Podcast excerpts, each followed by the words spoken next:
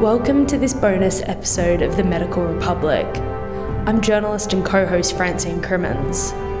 The recording you're about to hear is from an interview I did with GP Registrar Dr. Robert Dickson. He travelled to Antarctica to complete some of his training with ACRRM. But what's it really like to be a GP in one of the most remote places on Earth? On almost every day, you're more than just a GP, you're the entire medical system. This is Dr. Dickson's story.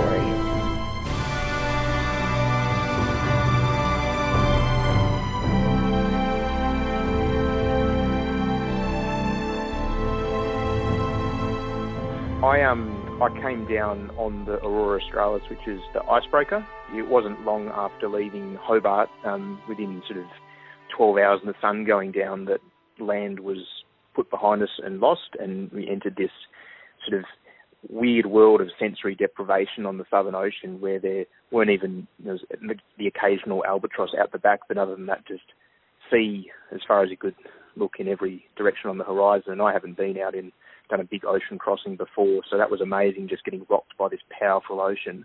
One day there just happened to be an iceberg on the horizon, and then six hours later there were plenty of icebergs on the horizon, and then 12 hours after that we're in the the icy rim that sort of encircles um, Antarctica down the bottom, just going through all the sea ice and the pack ice, and um, it didn't. It actually took far less time than the satellites had expected, but we were able to cut right through the ice, and all of a sudden you, you go from being at sea where there's just nothingness in every direction um, to this amazing world where there's ice everywhere. There's penguins and jumping over little um, sort of ice sheets and there's seals sunning themselves in the corner and you're looking out for waves and there's birds circling the ship of all different types that I hadn't really seen before and then um, one morning we woke up and there we were just sitting in a bay outside the front of Casey. Um, the the land and the the colours, the, the the ocean is so so clear, but it's so such a deep black blue, um, and that contrasts with the grey of the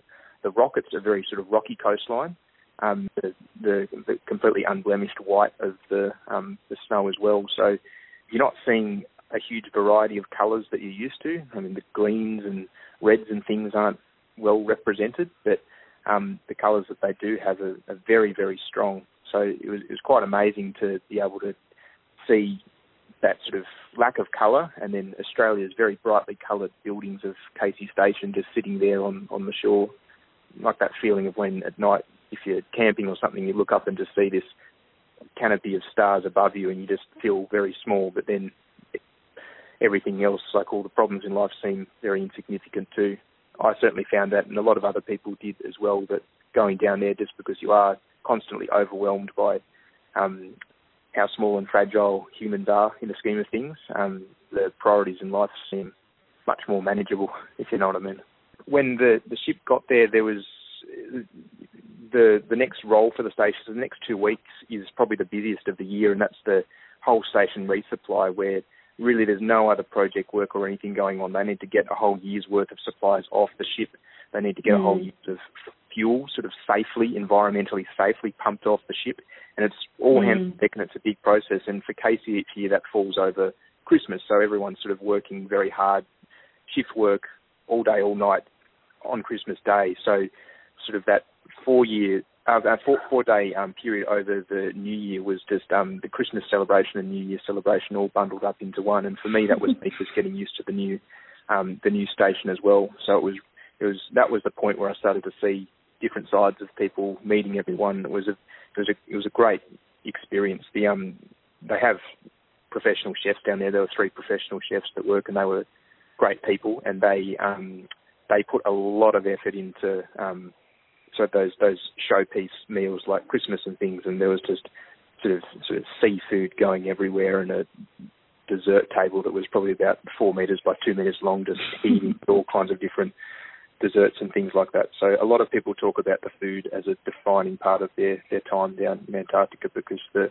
the chefs work so hard to keep everyone's morale as high as possible with their creations. But in terms of the work, uh, it's a very funny job, and it's very different to what anyone who's sort of worked in hospitals or general practice would be would be used to, because um, a large part of your day is spent with all the kinds of upkeep that a small healthcare system needs that as a doctor you don't often have much, if any, of a role in. So large parts of your day are to do with um, maintenance of the equipment that you've got, um, to do with um, making sure that all the stock and medicines and your whole pharmaceutical supply is in good order um, and everything is checked and you know where everything is and that kind of thing. Um, you have to do everything for yourself if you did see a person, so it, it ends up seeing, taking quite a long time to manage a single patient. Um, you'd sort of see them and then enter them into a computer system that have to go through a satellite and things, and there's obvious um, slight delays there.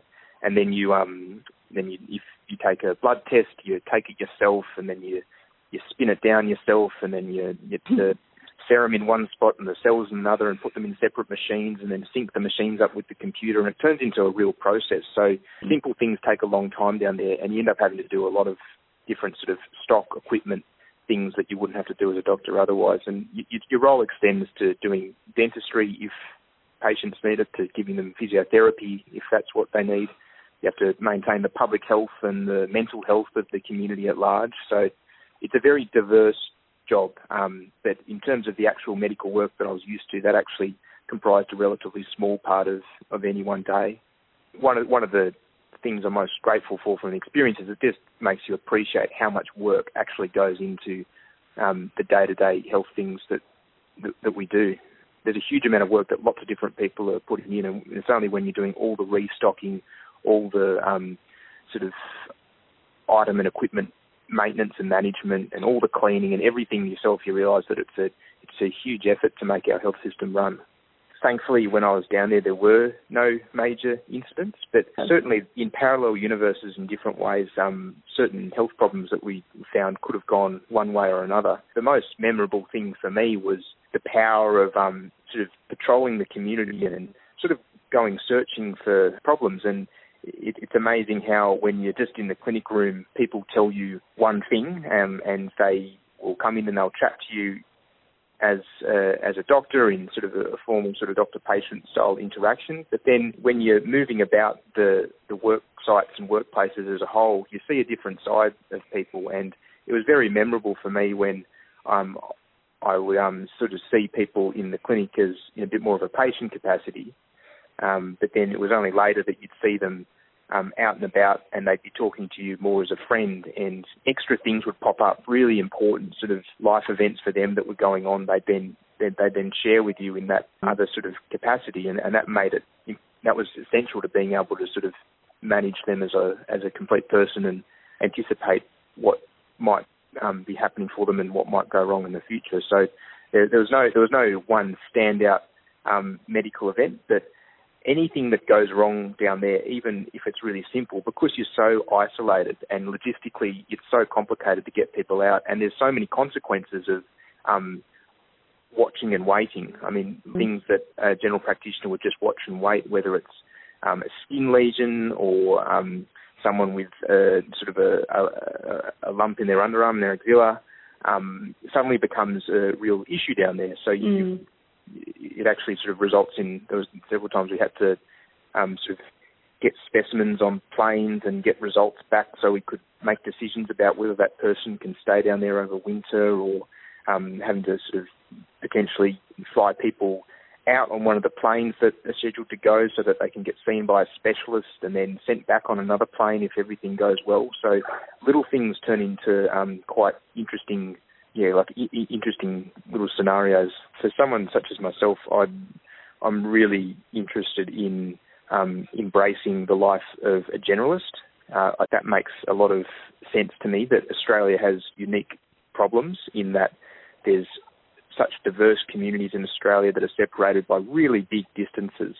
And it just doesn't make sense to have all our medical resources centralised just in capital cities. It might make sense for other countries, but it doesn't for Australia. The idea of being a generalist is definitely meeting a need that Australia has and will probably always have. Um, and being in that sort of rural generalist space at the moment is actually really, really exciting. There's a lot of funding going into solidifying a national training program for rural generalists. There's these new initiatives like this CALM initiative that the Antarctic Division has, has set up. Um, and it's really, as a, as a registrar and someone who's training, a really sort of ex- exciting and inspiring place to be. Um, although going down to Antarctica as a doctor doesn't give you everything that um, a generalist needs to know about. I mean, there's no um, there's no pregnancy, there's no kids, there's no elderly people, there's no chronic disease, there's no mm-hmm. major drug and alcohol problems. So that I mean that that's a large part of general practice right there that isn't isn't represented. So um, it's not it's not every part of generalism, but what it has taught me is a high degree of self sufficiency. Um, it's taught me um, and motivated me about the different places that a medical career can go. Um, and it's also taught me a lot about, um, I suppose it's given me a standard to hold the rest of my medical career to, in that if they can have such a great healthcare solution in Antarctica for the medical problems, then why can't small small town that I'm working in have just a, just as good access and just as good a surface? These days, um, like fund, funding comes into it, um, but innovation and knowing the networks and the people around you and finding new solutions to get around um, old problems of distance are going to be a very important part of Australia's healthcare future. So it, has been it was really inspiring to see what can be achieved on the end of the planet, and if we can achieve it on the end of the planet, surely we can achieve such a good, sort of like a good, strong healthcare solution to um, issues on the ground in Australia too.